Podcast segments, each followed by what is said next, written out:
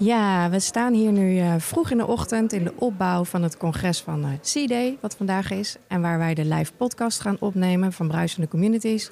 Vanmiddag komen Elwin Doosman van Rest Noord-Midden-Limburg en Nathalie Baas, die bekend is van de Zorgreservisten en eerder te gast is geweest in de podcast.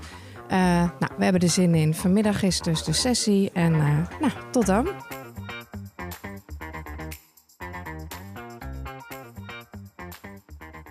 Welkom bij de sessie over uh, communities. Uh, ik begon net al eventjes zonder microfoon, maar het is wel een beetje een gekke opstelling met draden en lampjes en knopjes en uh, dingetjes. niet een hele lange PowerPoint-presentatie, want eigenlijk de slides bevinden zich een beetje hiervoor in. Het punt is, bij Met maken we ongeveer twee jaar uh, podcasts. Uh, ongeveer 17 hebben we erop genomen. En het leuke is, vanmiddag gaan we nummertje 18 maken. uh, en dat is een beetje spannend, maar ook wel heel erg leuk. Maar dat doen we met, met Juliette. Daar ga ik zo meer over vertellen, met mooie gasten erbij. Um, en dat gaan we eigenlijk vanmiddag doen. Um, en ik ben Jos, adviseur bij Met. Ik heb niet een hele belangrijke rol vanmiddag, maar ik ga af en toe wel even staan met dit lekkere lange draad. En als er vragen zijn vanuit jullie, ga ik even zo'n microfoon onder de neus duwen. Uh, om die vraag te beantwoorden. Want het leuke is, we gaan in gesprek over communities. En vanmiddag is het thema communities springlevend of doodstil. Uh, dus ik ga het woord geven aan uh, Juliette. Ja, nou welkom allemaal. ik zei net al, ik vind het best een beetje spannend. Als je de 17 hebt opgenomen gewoon in een gesloten ruimte... en nu zo met jullie, dan ben ik bang om dingen te vergeten te vertellen. Maar volgens mij moeten we gewoon onszelf zijn. Kent iemand al Bruisende Communities als podcast? Ooit gehoord? Kijk, dit is top. Helemaal nieuw publiek uh, vanaf vandaag. Uh, nou, het is een podcast die dus gaat over communities. En we gaan vanuit Met in gesprek met uh, allemaal community managers uit het hele land. Niet alleen met klanten. Dus eigenlijk gewoon heel breed. Van tweakers tot kanker.nl, slachtofferhulp.nl. Het is echt nou ja, allerlei type communities die we te gast hebben gehad. En vandaag dus zijn jullie ook allemaal te gast. Dus dat is het leuk. Een hele zaal vol. Uh, mijn naam is dus Juliette van der Wurf en ik werk bij MET nu vijf jaar als community adviseur, maar ik doe dat al 18 jaar. Ik, uh, ik leef op het maken van communities, vooral in zorg, welzijn en overheid heb ik heel veel uh, mogen doen. En die passie, ja, die wil ik met jullie delen door middel van gasten uit te nodigen die ik heel veel ga vragen stellen. Um, maar vandaag de focus eigenlijk op wat jullie hier boven mij zien, de 90-9-1-regel. Want een rode draad in alle afleveringen is hoe ingewikkeld het wel niet is om een community echt goed actief te krijgen. Hoe zorg je ervoor dat je het publiek echt naar je community krijgt, dat mensen er ook wat gaan zeggen? Vaak zien we dat dat maar 1% van de community is die daadwerkelijk uh, nou, het woord pakt en een rol pakt. En het is dus leuk om dat af te pellen met vandaag. Want in een van de eerdere afleveringen ging ik het gesprek aan met Barto Hengst. Ik weet niet of jullie zijn naam kennen. Hij is betrokken geweest bij kanker.nl en diabetes.nl. En hij leerde mij ook eigenlijk dat hij de platformgedachte zo ziet dat ja, als je de relevante content kunt aanbieden waar mensen echt voor terug willen komen, zeker als je net een diagnose hebt gehad en je op zoek bent naar ja, betrouwbare informatie, dan kom je eigenlijk daarvoor. Dan wil je op een makkelijke manier informatie in de community vinden. En het zou leuk zijn als je daarna misschien in contact kan komen met het stukje community om met elkaar echt je ervaring te delen. Dus de focus ligt dan niet op het interactiegedeelte, maar juist op het aanbieden van die 90% relevante content. Dus daar wil ik uh, het gesprek over aangaan. En dat ga ik dus niet alleen doen, want uh, ik heb hier naast mij zitten Elwin en Nathalie. Elwin, zou jij jezelf uh, even willen voorstellen? Ja, dankjewel. Dat wil ik wel. Mijn naam is Elwin Dozesman. Ik ben projectleider Community Practice bij de RES Noord-Midden-Limburg. En daarnaast nog consultant en adviseur bij Voice Up Consultancy. En in mijn rol als projectleider uh, Community of Practice uh, werken wij samen met een aantal gemeenten in de rest van Midden-Limburg. En uh, wat we hebben gedaan is, wij hebben gesignaleerd dat eigenlijk die gemeenten steeds wel tegen dezelfde vragen aanlopen, op heel veel punten ook hetzelfde behoefte hebben aan kennis. En wij organiseren daar aan de ene kant gedeelde kennissessies voor, dus dat zijn er voor de ambtenaren die bij onze aangesloten gemeenten zijn en eventueel ook voor andere stakeholders, waar wij externe experts uitnodigen om bepaalde thema's en onderwerpen kennis te komen delen. Wat we daarnaast ook hebben gesignaleerd is dat er ook behoefte is om die kennis eigenlijk gezamenlijk te borgen in de regio en beschikbaar te maken voor nou, de mensen die er misschien wel bij waren, maar juist ook eh, mensen die er misschien niet bij konden zijn en het achteraf terug willen vinden. En daarvoor hebben wij ook een digitale community ingericht eh, op basis van een MET-platform. Uh, uh, dus we hebben eigenlijk tweeledig een stukje fysiek kennis delen, bij elkaar komen. En een stuk digitaal kennis borgen, beschikbaar maken. En met elkaar eventueel het gesprek doorzetten. Yes. Nou, Nathalie, uh, nee, jullie kennen de podcast niet, maar Nathalie was eerder te gast uh, om haar verhaal te vertellen over de zorgreservisten. Maar aan jou het woord. Ja, ik uh, ben Nathalie Baas. Ik ben community developer, community manager van inmiddels vier verschillende communities heb ik ontwikkeld en opgezet. En op dit moment ben ik inderdaad werkzaam voor de Nationale Zorgreserve. En dat is een community, een online platform voor zorgreservisten. Die is ontstaan tijdens de zwaarste periode van de midden in de coronapandemie. Um, en toen was de oproep eigenlijk van, uh, ja, de zorg staat ontzettend onder druk. Uh, zorgorganisaties, ziekenhuizen, verpleeghuizen, gehandicaptenzorg hebben, hebben grote personeelstekorten. En nou, wie wil helpen, mag helpen. Ja, met een relevant zorgdiploma natuurlijk. Dus heel veel oud-zorgmedewerkers zijn opgestaan en hebben zich gemeld bij ons uh, als zorgreservist. En uh, nou ja, zijn uh, ingezet in die tijden van nood. En nou ja, dat gebeurt nu nog steeds. Maar de tijden van nood zijn natuurlijk wat veranderd. En daarom is dit onderwerp voor ons wel heel erg relevant. Ja, yes, want hoe ga je daarna met zo'n community om als, het, als de noodzaak achter de rug is, of gelukkig grotendeels ja. achter de rug is? Ja, die 90-9-1-regel. Ik kijk heel even kort de zaal in. Was die al, is die bij iedereen bekend? Nee, ik zie een beetje ja en nee. Maar we hebben hem hierboven beschreven. Vaak zien we dat in een community 90% van de mensen echt de lurkers, de lezen zijn. Misschien herken je jezelf ook wel in dat stuk dat je zelf wat minder geneigd bent om te liken, om te reageren of nou ja, iets te doen. Uh, en vind je het vooral fijn om gewoon uh, nou ja, informatie te vinden waar je voor komt. 9% is vaak de mensen die dus wel die like geven of misschien een keer een reactie. En 1% post. Die zegt dus wat op het platform. Dat is echt heel weinig als je het dus levendig wil maken. Dus wij zien zelf, of ik heb in al die afleveringen mogen afpellen, dat het inzetten van ambassadeurs ontzettend belangrijk is. Je kunt het namelijk als organisatie niet alleen. Je hebt echt ja, mensen uit het veld ook nodig om een community levendig te maken. Dat is ook wel een van de valkuilen die we zien. Dat het een soort communicatiefeestje is. En dat het dus ook bij één of twee mensen ligt. Ik zie wat geknik uh, in de zaal. Dat zien jullie in deze aflevering podcast. Of horen jullie dat niet, maar dat zie ik. En, um, maar goed, dat is dus de uitdaging. En soms is dat misschien vervelend of teleurstellend, maar soms ook niet. Dus daar gaan we straks ook jullie uh, in bevragen. Maar Nathalie, als jij die 90-9-1-regel hoort, hoe kijk jij daarnaar? Ja, het roept verschillende vragen bij me op eigenlijk. Uh, het, is zo, het is gewoon een gegeven bij de meeste communities. Uh, maar wat ik al vertel, ik heb een paar communities gebouwd nu en ik zie toch wel verschillen. Uh, ik heb bijvoorbeeld als een community van bovenaf gebouwd wordt, zoals de Nationale Zorgreserve en nog een andere community die ik mee heb helpen opbouwen. als, als bijvoorbeeld de overheid vindt dit moet er, komen. Hier moeten we iets mee doen. We gaan het samen oplossen, samen fixen. Eh, je, we hebben jullie nodig. Dat is hartstikke leuk. En dan is, zijn er ook zeker mensen die opstaan en zeggen... ja, zeker willen, willen helpen. En nog veel meer, want bij ons, ja, die reservisten die stonden massaal op. Maar uiteindelijk kwam je dan inderdaad wel op die 90-9-1-regel. Want dan heb je gewoon de diehard die dan overal op reageren... en ook uh, de Nationale Zorgreserve promoten enzovoorts. Daartegenover heb ik ook een community gebouwd voor eenzame jongeren, Joiners.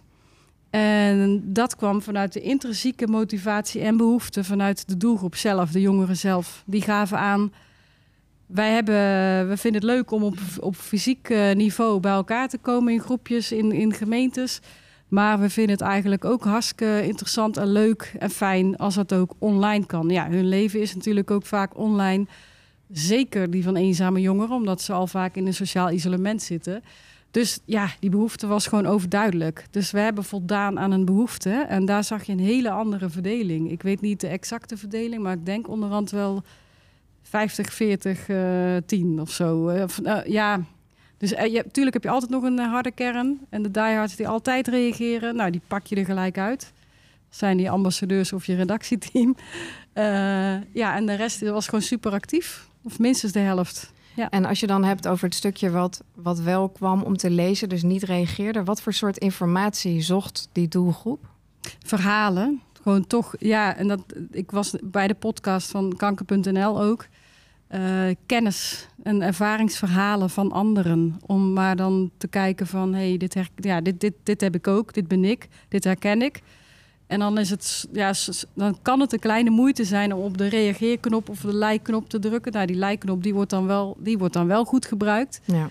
Maar uh, ja, om dan zelf te reageren is vaak nog een drempel uh, te ver. Maar dat heeft ook weer met die doel, specifieke doelgroep te maken. die doelgroep is dan eigenlijk min of meer op zoek naar die input van gelijkgestemden, eigenlijk van andere mensen uit de doelgroep. Uh, die ze zelf terug willen zien. Ja, dus dat motiveert hen ook wel extra, denk ik, om zelf ook wel te gaan delen en reacties te gaan plaatsen. Ja, en ze willen elkaar helpen ook. Dus het is zo van, jij hebt een vraag, ik heb, ik heb dat zo gedaan. En zo kunnen ze elkaar ja, toch graag verder helpen, zeg maar.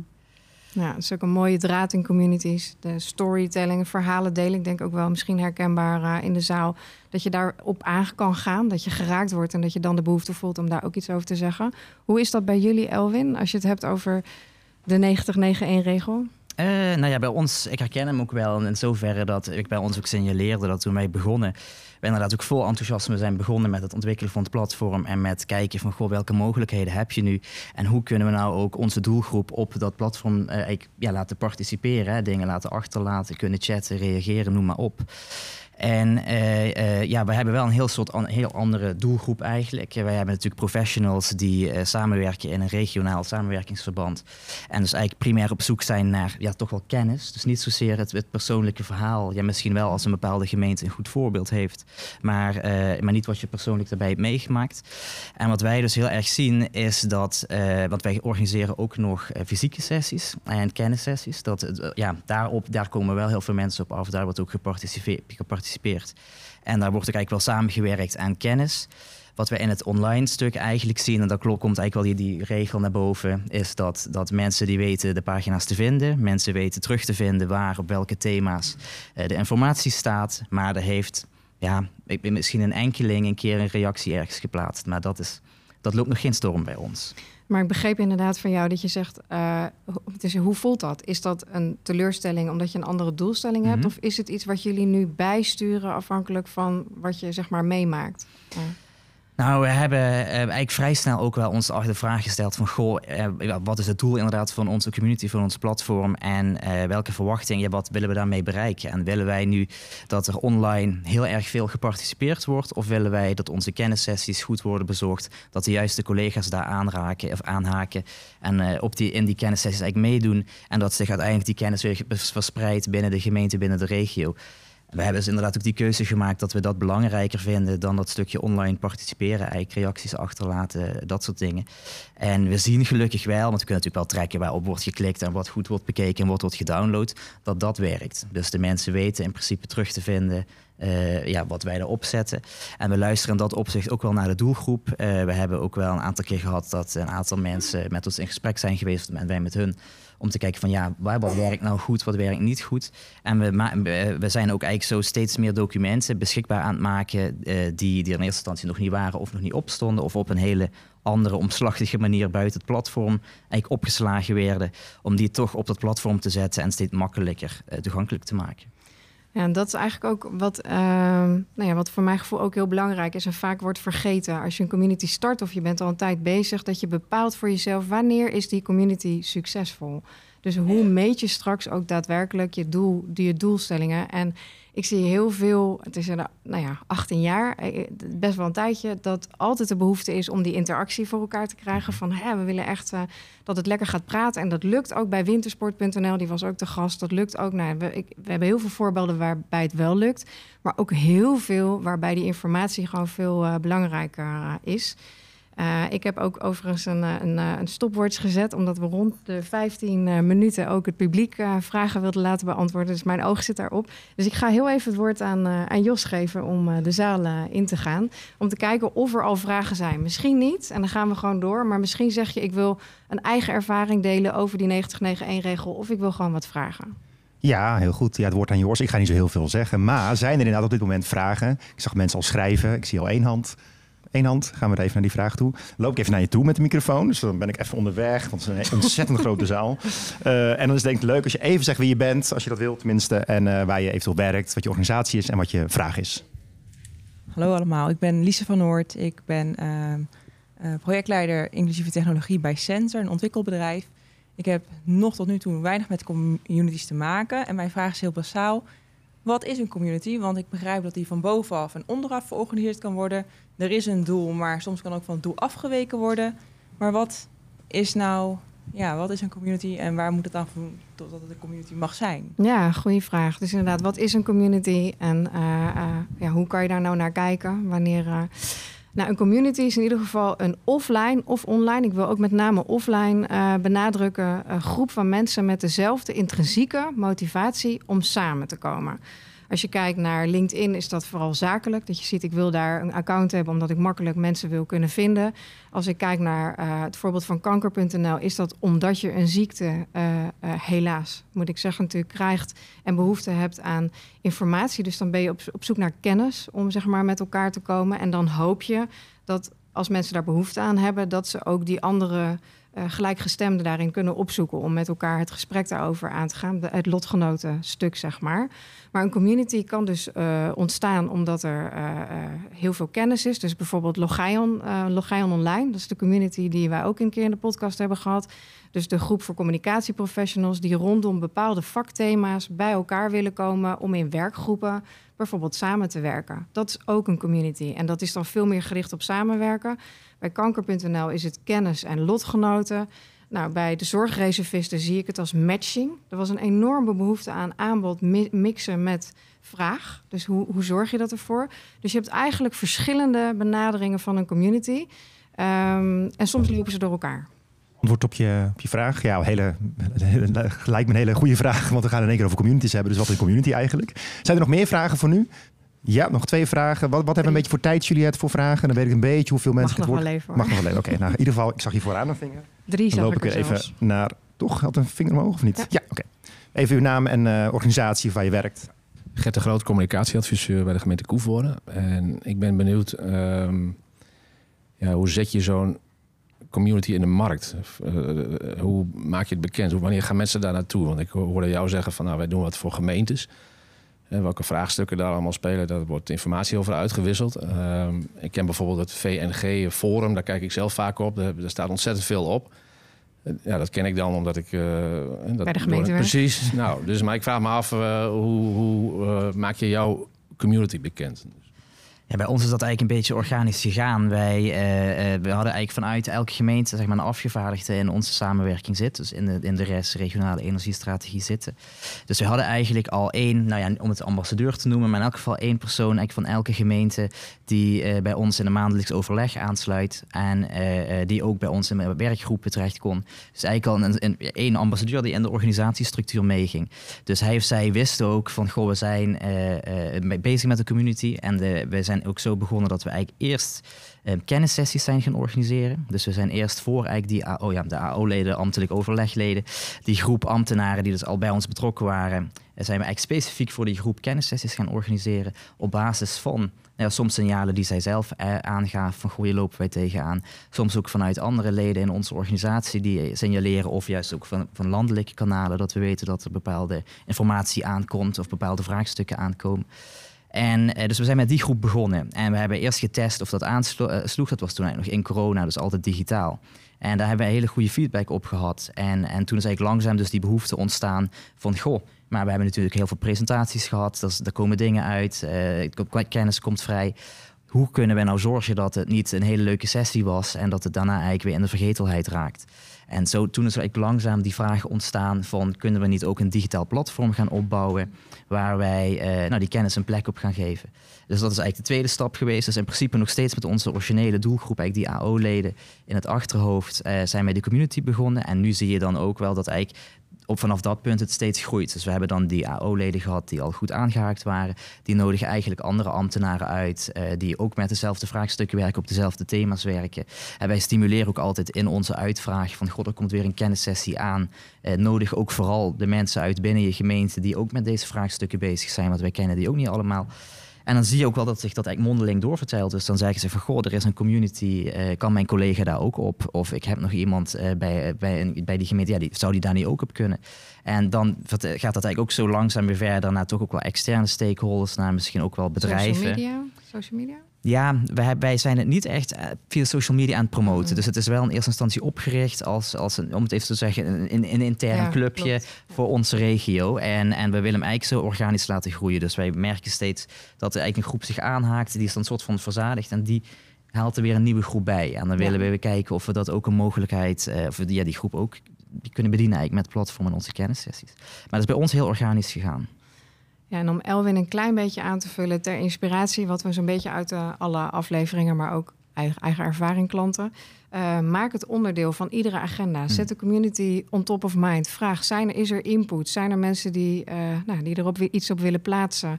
Eh, hang QR-codes eh, als het vanuit de gemeente gaat op plekken waar mensen komen. Dat ze gewoon met één druk op de knop via de QR-code mee kunnen praten over een onderwerp of een vraag.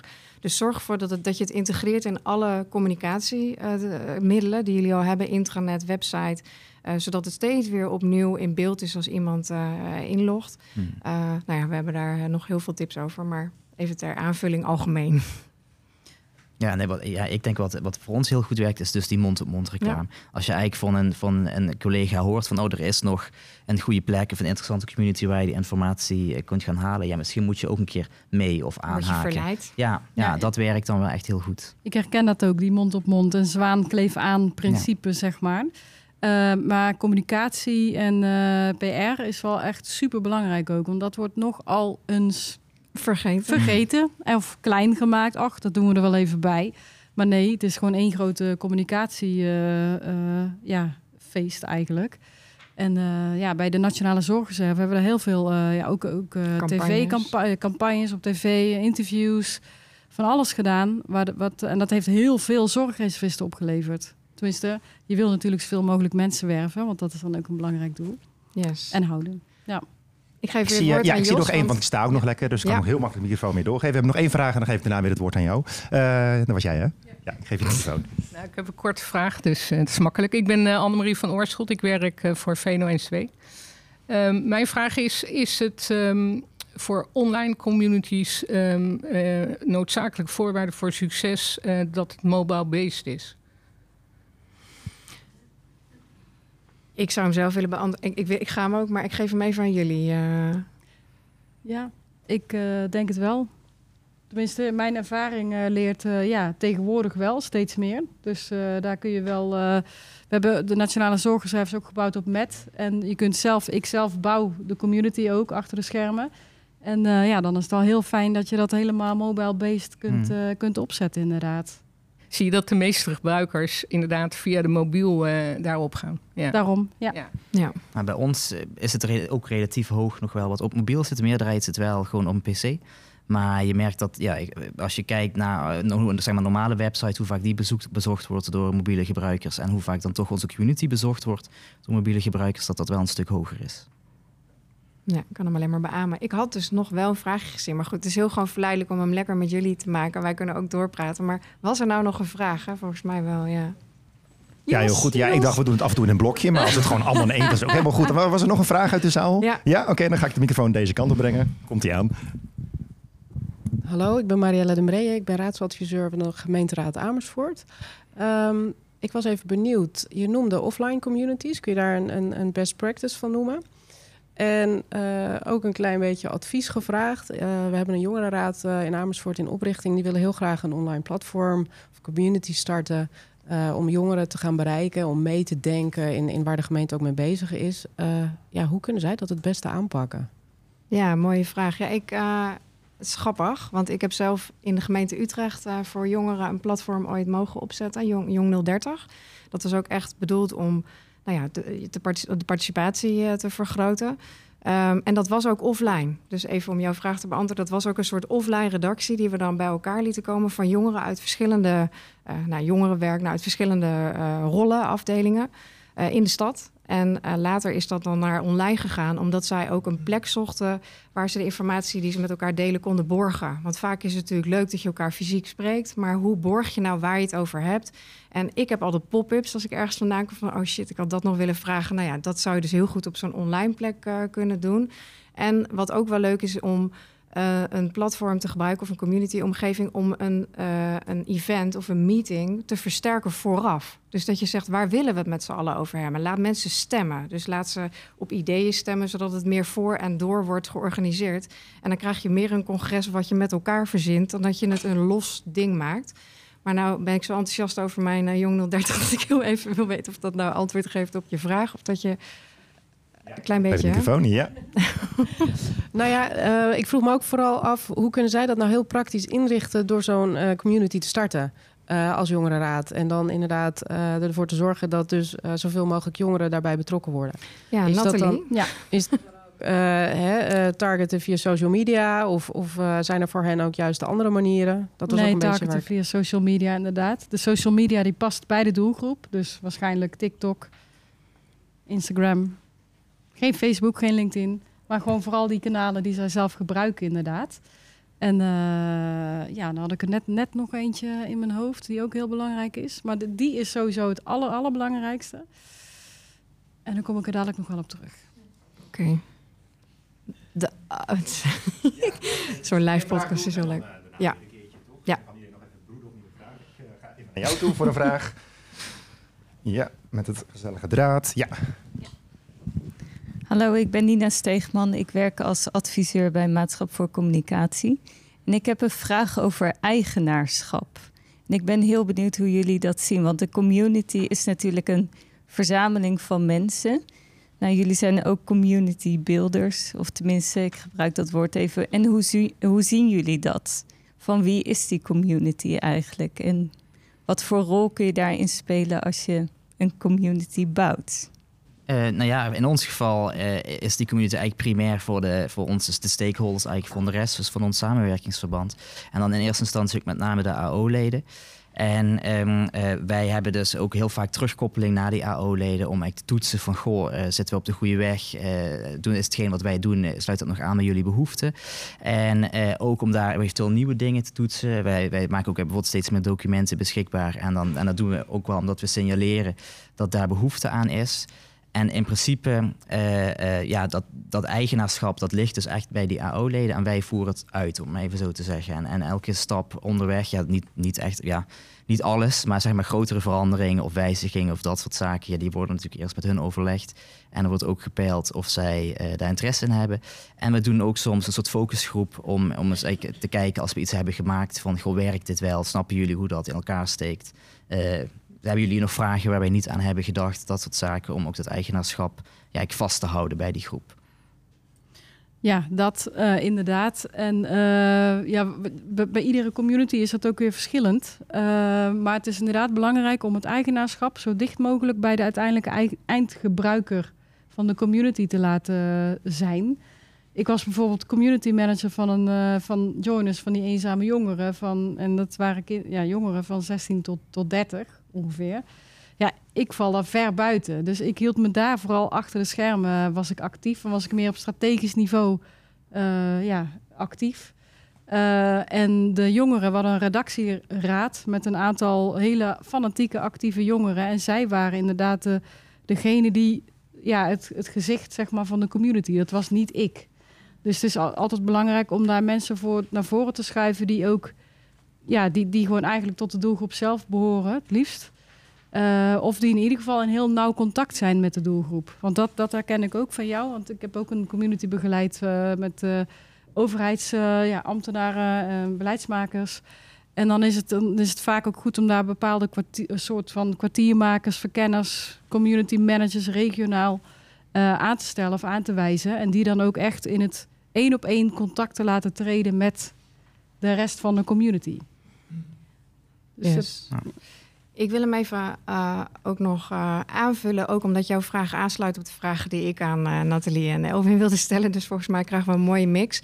Maar ik denk toen ik begon met opzetten van communities, was het woord ambassadeur nog helemaal niet bekend. Het was echt vooral het opzetten van een community wat het doel was. Vanuit de ervaring die we nu hebben, starten wij niet meer zonder in contact te zijn met de achterban van de klant. Dus even zo gezegd, je kunt niet zonder die eindgebruikers. Je moet weten waar hebben zij behoefte aan, waarom zou die community ook daadwerkelijk werken. Dus uh, vanuit onze begeleiding hebben we ook echt ambassadeursessies. Dus echt met de achterban, met een mix van intern in de organisatie, maar ook daarbuiten om samen in die sessies te kijken welke ambassadeursrollen bestaan er. Wij, wij definiëren er zes. Uh, je hebt het over een coach, je hebt het over een promotor, over een verbinder. En in die sessies ga je met de doelgroep kijken waar ze zichzelf het meest comfortabel in voelen. Zodat zij ook daadwerkelijk kunnen gaan bijdragen. En het dan ook doen vanuit passie uh, en niet vanuit het moeten. Want als het iets moet en komt op je werk, dat, nou ja, wij zien dat dat gewoon niet werkt. We zijn al hartstikke druk allemaal. Uh, en ik was zelf altijd nogal gecharmeerd. Nou ja, gecharmeerd, vooral in shock, denk ik. Maar Tweakers, dat is natuurlijk, ik weet niet, waarschijnlijk wel bekend voor jullie. Uh, een platform ICT, technologie. 1 miljoen uh, gebruikers. Maar zij hebben dus uh, 80 ambassadeurs, tenminste toen, de eerste opname. En die 80 ambassadeurs die hebben zich uh, verantwoordelijk gesteld, eigenaar gemaakt van een thema op Tweakers, fotografie, ik noem maar wat. Maar die worden één keer per jaar met z'n allen in een, week in een soort centerparks gegooid met hun hele familie om dan helemaal in, in de watjes gelegd te worden. Maar dat was een voorbeeld waarop je ziet dat dat drijft ze wel. Want dan hebben ze ook een jaar lang weer vanuit een, dus heel overdreven, er is waarschijnlijk helemaal geen geld voor maar uh, het is wel een voorbeeld waarbij je ziet dat het vanzelf gaat. Dat die, dat die ambassadeurs zich eigenaar blijven voelen. En het dus niet alleen een organisatie uh, iets is. Want dat, dat is gewoon wat vaak misgaat als het alleen in de organisatie ligt. Maar als het wel toch ook in de organisatie moet liggen, ook daar is het heel belangrijk. Ja, ja, dat je dan je moet om, om zo'n community te coördineren, uh, moet je ook je eigen ja, ambassadeur zijn van je eigen community. Als je er niet zelf in gelooft of achter staat. Ja. En je doet het gewoon omdat het nou eenmaal onderdeel van je werk is. Je doet het er even bij, hoor ik heel vaak, veel te vaak. Ja, uh, ja dan, dan werkt het ook niet. Nee. Dan, nee. Oké, okay, ik wil even de brug maken naar een, eh, een nieuwe vraag aan jullie. Want uh, nou, hij staat achterop. Als ik achteruit ga praten, weet ik dat het geluid uh, minder wordt. Maar de 1%, dat zijn dus maar weinig mensen van je community.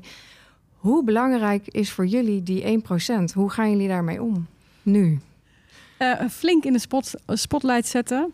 Uh, echt een podium geven, interviewen, verhalen laten vertellen. Um, ja, het goede dingen laten posten ook. Van hey, heb je, vond je dit, vond je die sessie tof? vind je het, vind je het oké? Okay? Vind je het leuk om daar iets over op de community te schrijven? Bel jij die mensen? Hoe, van wat, hoe heb je contact? Die, ja, inderdaad. Persoonlijk contact.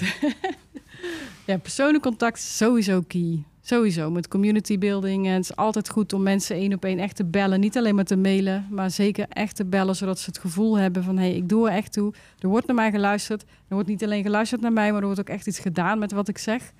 Uh, ja, dat. Dus het is telkens een wederkerigheid.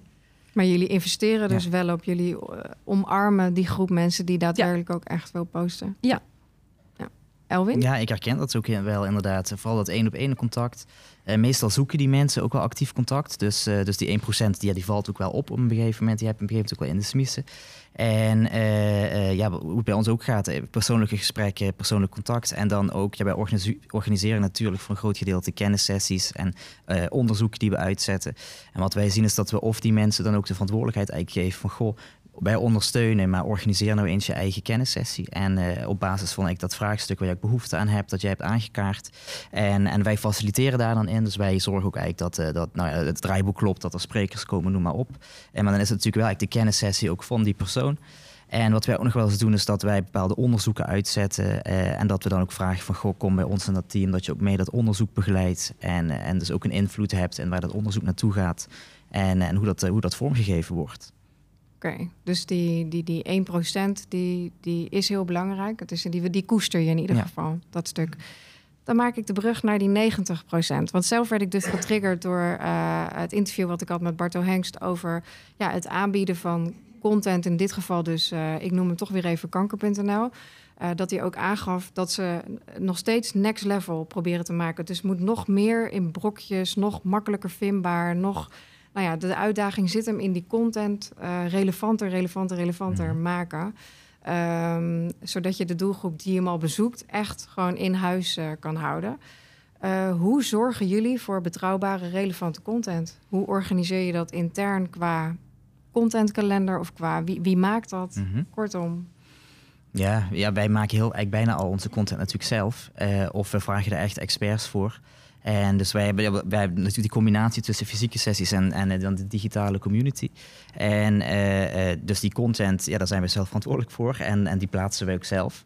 Uh, we hebben daar wel een soort contentkalender voor. Um, bij ons is het niet zo dat wij natuurlijk elke keer zomaar wat kunnen posten. Maar we hebben wel bepaalde, een bepaald schema eigenlijk op basis van welke frequentie wij kennissessies organiseren. Sommige digitaal, sommige fysiek. En dan is het eigenlijk ook weer de signalen die wij ofwel van die 1% ontvangen of die wij uit onze eigen organisatie ontvangen met hoe we die vullen. En soms dan merken we dat het een bepaalde periode heel erg druk is. En dan hebben we wel een soort contentkalender. Maar dan moeten we toch eigenlijk in positieve zin afwijken. Want dan is de vraag zo hoog dat we best wel veel kennis het organiseren zijn. En we merken soms dat uh, ja, de vraag even wat minder is. Even komkommertijd bijvoorbeeld, nu de zomer voor ons is heel erg zo'n periode. Uh, uh, ja, dat er wat minder kennis komt. En daarmee wordt er dus ook wat minder gepost en wat min, min, minder content gedeeld. Maar qua het erop zetten hebben wij dus eigenlijk altijd wel de laatste hand erin. Maar werken jullie met die ambassadeurs vanuit die gemeente? Ik bedoel, hebben die ook een plek op de contentkalender of gaat het nog niet zo ver? Zij weten ons, ja, omdat we natuurlijk in eerste instantie een klein groepje zijn met 15 gemeenten, 15 AO-leden. Zij weten mij, om het even zo te zeggen, wel te vinden. En, uh, en we hebben ook een periodiek overleg waar dat ook op de agenda staat. Dus in zoverre hebben wij vrij korte lijntjes als, we, uh, ja, als er al een keer iemand is die zegt van goh, ik heb een vraag waar ik tegenaan doe, noem maar op. En wij vragen natuurlijk ook actief naar, want wij, ja, wij zijn natuurlijk een beetje reactief platform in dat opzicht dat wij zo ook de content relevant houden door te kijken wat er speelt in de regio en daarop aan te haken. Wat wij doen bij de Nationale Zorgreserve in ieder geval is periodiek uitvragen van waar heb je behoefte aan en hoe, eh, tevreden ben je met, het, met de community, wat mis je nog en uh, nou, dat ook rondom scholing. Waar we nu pas achter komen, want het heeft gewoon heel veel tijd nodig om precies te weten op op een bepaald moment, oké, dit is mijn doelgroep en dit is, dit is de behoefte die ze hebben, is dat onze zorgreservisten vooral uh, zich willen bekwamen, dus vooral opleiden, opgeleid willen worden, maar ook willen weten, heel praktisch gezien, want het zijn mensen uit de zorg, het zijn doeners, die willen gewoon weten waar er een hulpvraag is. Waar kan ik helpen? En uh, hoe kan ik me laten bekwamen? Dus dat zijn eigenlijk de twee belangrijkste vragen die stellen. Scholingsvraagstuk.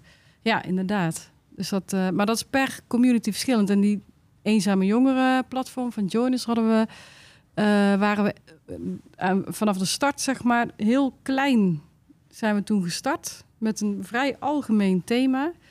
En, van, en, en, op, en, en een kennis, maar open, open plek waar jongeren kennis konden maken, zichzelf voor konden stellen. En daar, vanuit daaruit kwamen de thema's.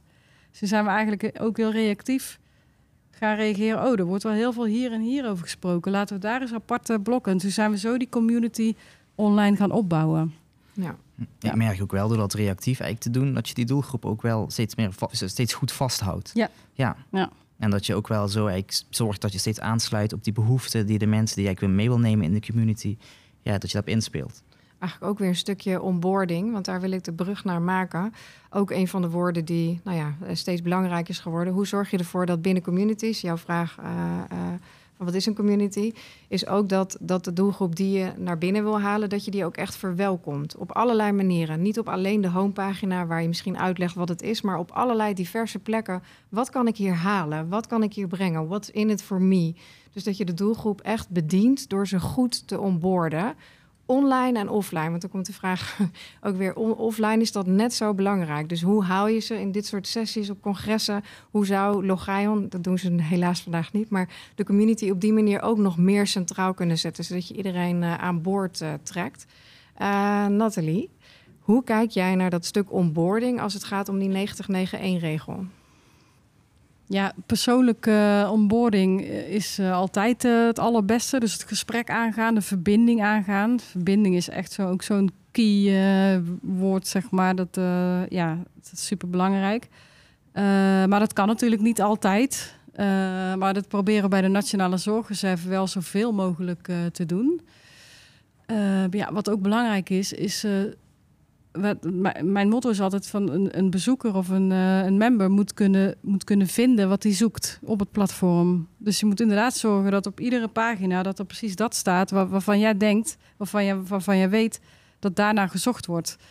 Um, om ze zo ook te lokken. En je moet ze gewoon recht in het hart zien te raken. Je moet gewoon die pijn, die moet je pakken. En eh, van dit, dit is er, eindelijk dit is er. En dat mensen het gevoel krijgen van ja, eindelijk een plek waar ik, uh, waar ik terecht kan met mijn vragen of waar ik me thuis voel. Of ja, dat. Uh...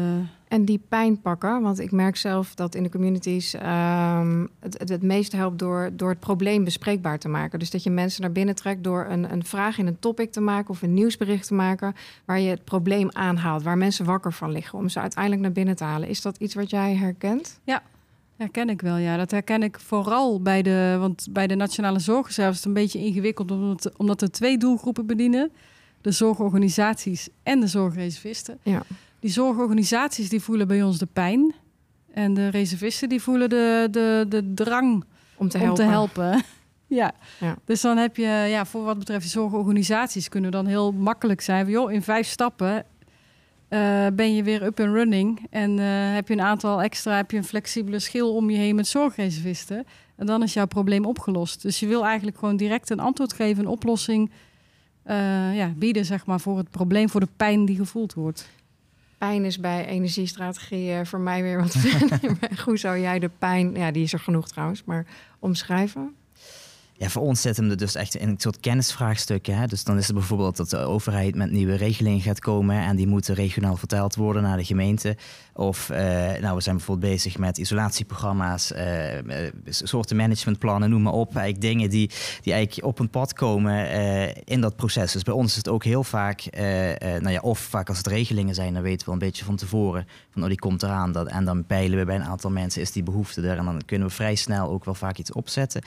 en soms merken we ook in één keer heel acuut dat er in de regio een thema gaat spelen. En dat was dus, ja, om een voorbeeld te noemen, die soorten managementplannen. Daar had eigenlijk in de regio nog niemand over gehoord. Dat zijn, je moet eigenlijk een soort toets doen, wil je gaan isoleren je woning. Nou, wij zijn natuurlijk Oh. vanuit de energiestrategie bezig met het isoleren van woningen. En nu moest je eerst die milieutoets doen. voordat je, eh, ja, je je woning kan gaan isoleren. Nou, dat zet natuurlijk weer wat druk op Dat de planning en onze planning om eh, op tijd die woningen te isoleren.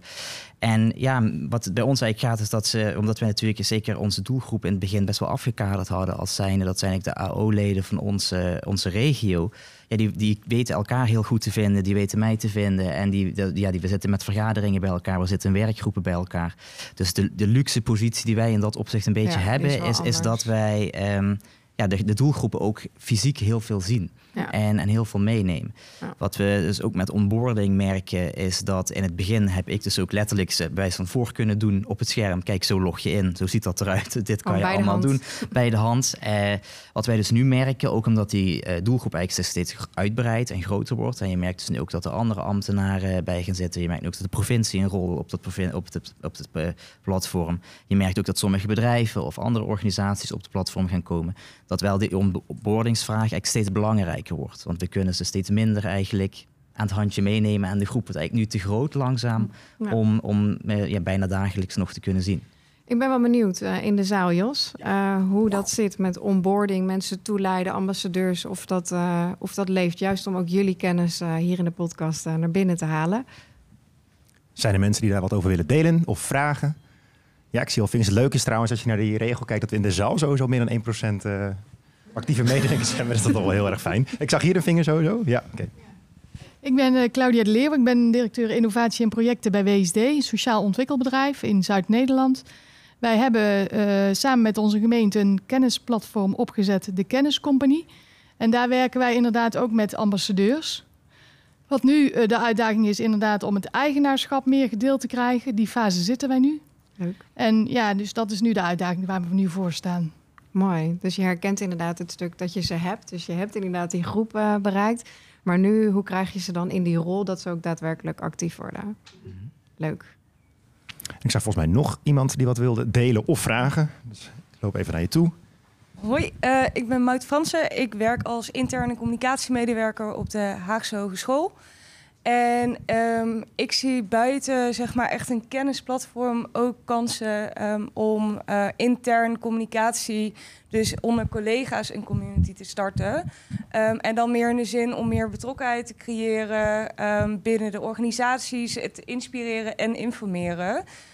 Maar ik ben dus wel benieuwd of jullie daar ook ervaring mee hebben. Dus meer op intern gebied bij organisaties en hoe je het aanpakt en ervoor zorgt dat dus mensen echt naar die community komen en ehm, eh, ja, ze daar op, actief op mee blijven gaan. Eh, want ik kan me voorstellen dat ja, mensen toch vaak druk zijn met hun eigen dingen. Ehm, maar toch, ja, om op deze manier wel iets meer engagement te creëren, denk ik dat het een heel mooi middel is. Maar Ja, mooie vraag. ja. Ik kijk even jullie aan, want anders weet ik namelijk dat Jos, die dus rondloopt met draad en microfoon, eh, bij ons ook de expert is voor intern in de organisaties, dat hij Ah, misschien zelf ja, ook wel zo. wil eh, beantwoorden. Maar ik zou alleen maar de microfoon ronddragen, Juliette. ja, maar dat kan nee, maar het is wel zo. Ja, ik herken het gelijk. Want eh, interne communities, noem het dan eh, intranet, dan heb je in één keer een hele andere lading. dus het liefst gebruik ik het woord internet ook niet, maar gewoon interne communities. Maar eigenlijk is dat dit precies. Eh, en dat is het leuke. Bij Met zitten we ook vooral dus op die betrokkenheid creëren. Of je dat nou dus met eh, fans doet, of bewoners, eh buurman, buurvrouw, et cetera. Of dus met je collega's. Het komt best wel een beetje op hetzelfde neer. Alleen daar gebruiken we heel vaak toch dat woord noodzaak. Het ging net ook even over die noodzaak. Het kan soms zijn dat er minder noodzaak is. En dat is dan prima bij een community. Maar bij een interne commu- community zie je dat het echt wel belangrijk is. Omdat anders... Ja, je wil ook een beetje dat mensen hun werk daarmee beginnen. Of hun dag mee beginnen. Of dat ze daarmee ook informatie krijgen.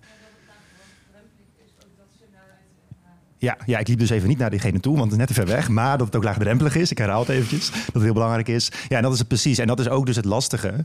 Eh, maar in die zin, om naar een internet te kijken of naar interne communicatie als een community, eh, een hele fijn, fijn uitgangspunt. Ja, ja. Ja.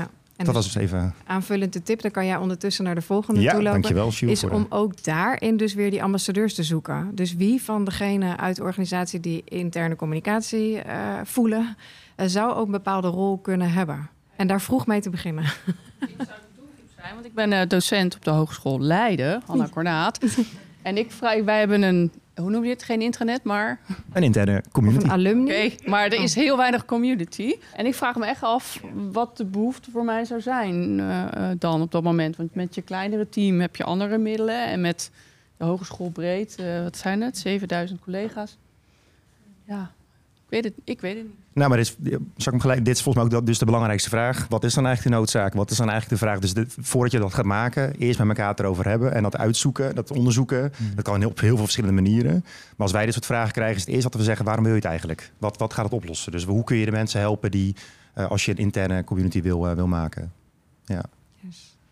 Gelijk ga ik door naar de volgende vraag. Ja, ik geef even de microfoon, dus eh, moment.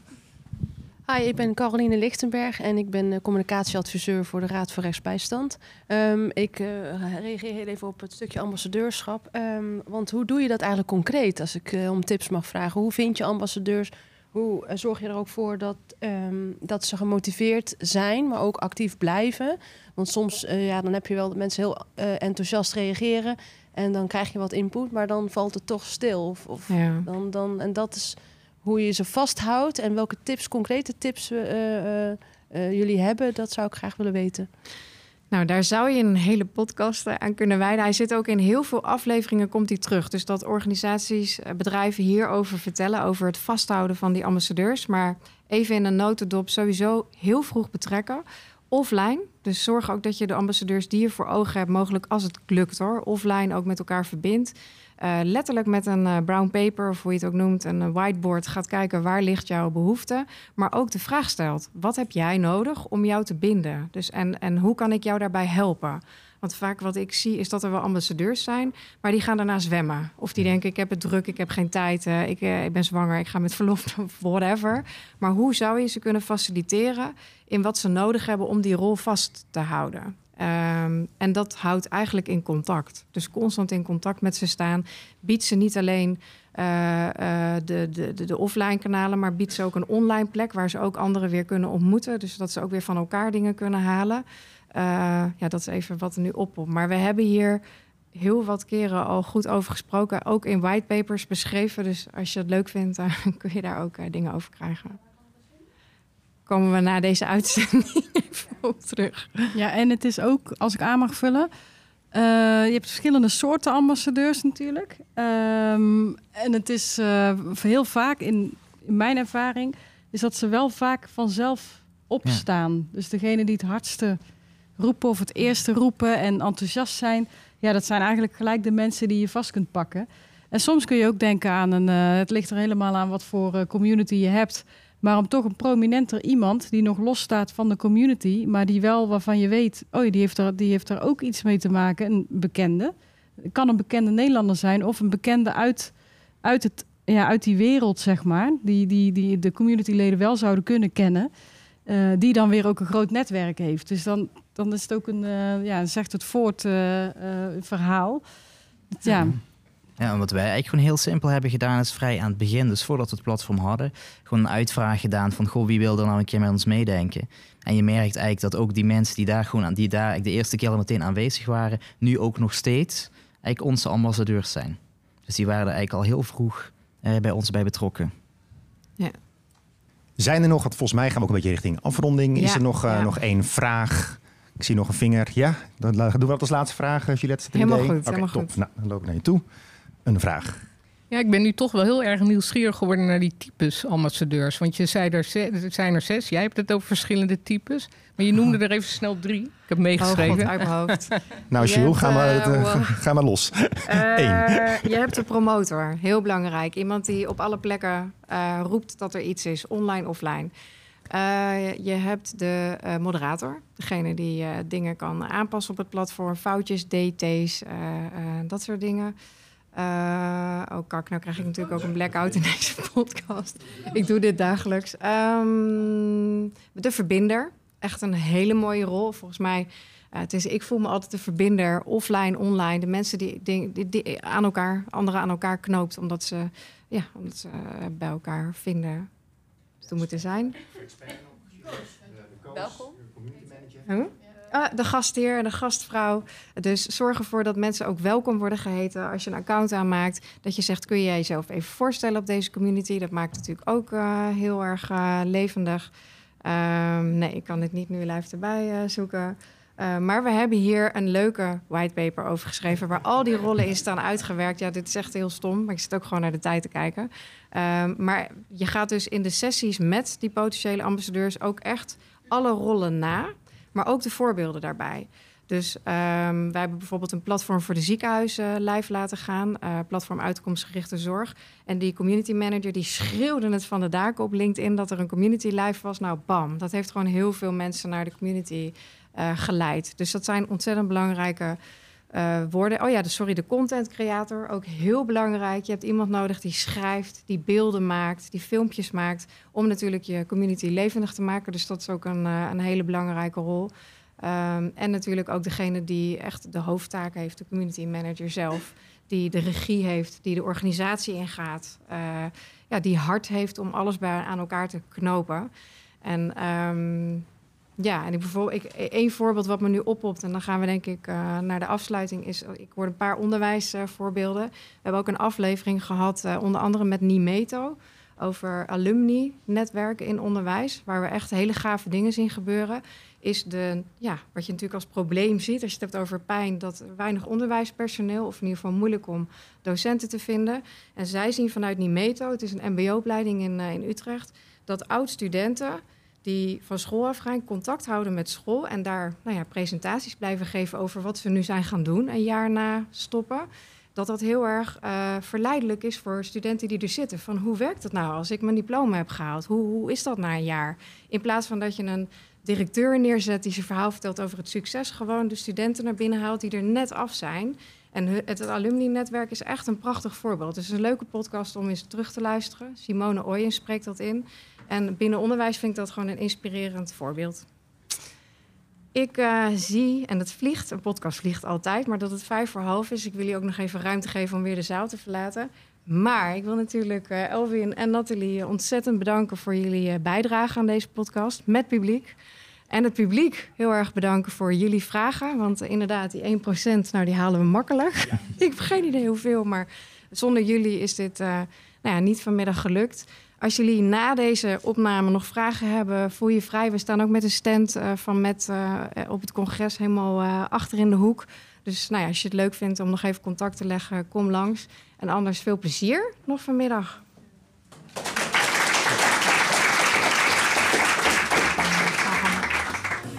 Ah, de jongens, Ja? ja, overleefd.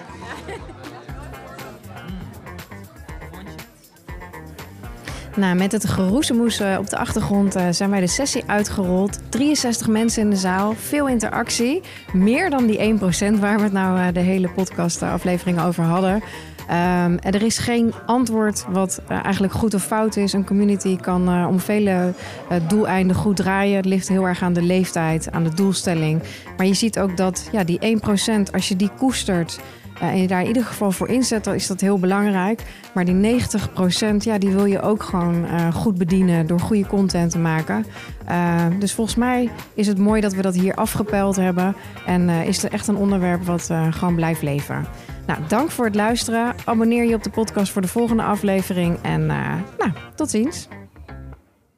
Deze podcast is gemaakt door Matt. We hebben een passie voor online communities en zijn elke dag bezig met het creëren en beter maken van deze communities. We leveren niet alleen een technische oplossing, we coachen, ondersteunen en ontzorgen jou de hele rit.